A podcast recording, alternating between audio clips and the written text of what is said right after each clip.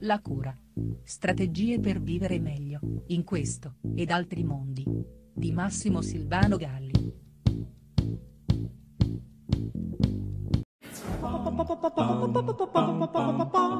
Da qualche anno a questa parte, più o meno di questi tempi, va in scena la polemica sulla necessità dei compiti estivi. Un tema per cui molti genitori si inviperiscono proprio e alcuni si sono anche raggruppati in vere e proprie associazioni per perorare le loro istanze. Come ho sostenuto in diverse occasioni, se il problema è la quantità di compiti che la scuola somministra, personalmente sono d'accordo con quei genitori che pensano si dovrebbero assolutamente diminuire, dare spazio a quelle attività ugualmente abilitanti a livello cognitivo e che non necessariamente afferiscono al grande contenitore dello scolastico. Ma il problema è proprio questo. Abbiamo famiglie davvero attrezzate affinché l'assenza di compiti non trasformi la vacanza nella sua deriva etimologica che guarda appunto al vacante come apoteosi del vacuo dove impera l'assenza di qualsivoglia attività cognitiva finalizzata.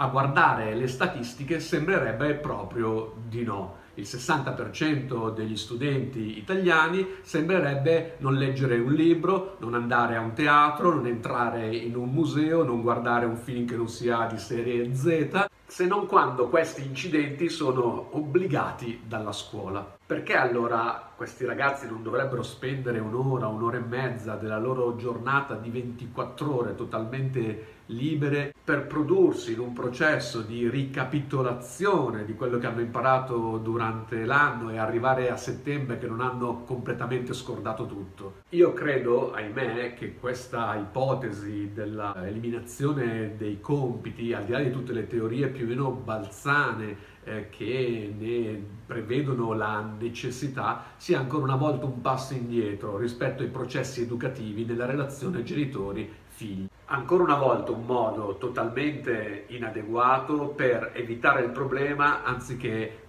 affrontarlo, per mettersi in quella sana relazione, a volte anche conflittuale, con i nostri figli e accompagnarli ad un'adeguata crescita e a un adeguato sviluppo della loro personalità. Ciò detto, per tutti i genitori che comunque pensano sia fondamentale eliminare i compiti eh, dalle vacanze dei loro pargoli, credo sia importante provare a sottoporsi a questo breve test. I vostri figli durante la vacanza o come durante il periodo scolastico. Leggono libri al di fuori di quelli strettamente proposti dalla scuola. Siete abituati in famiglia, a tavola, nelle occasioni che lo consentono, di parlare anche con loro di quello che accade nel mondo affinché si interessino di qualcosa che non sia strettamente e unicamente sotto il loro naso? Se sì, a queste sollecitazioni del mondo loro come rispondono? Si dimostrano interessati? Partecipano ovviamente per età e linguaggi con le loro opinioni e le loro riflessioni? Sanno argomentare i loro vissuti e quelli altrui sia parlando che scrivendo? Si recano o li portate almeno un tot di volte l'anno davanti a qualcosa di sconosciuto e lì davanti mostrano curiosità, attenzione, avvertite che siano nutriti di conoscenze che non siano quelle solamente spacciate dal business del divertimento?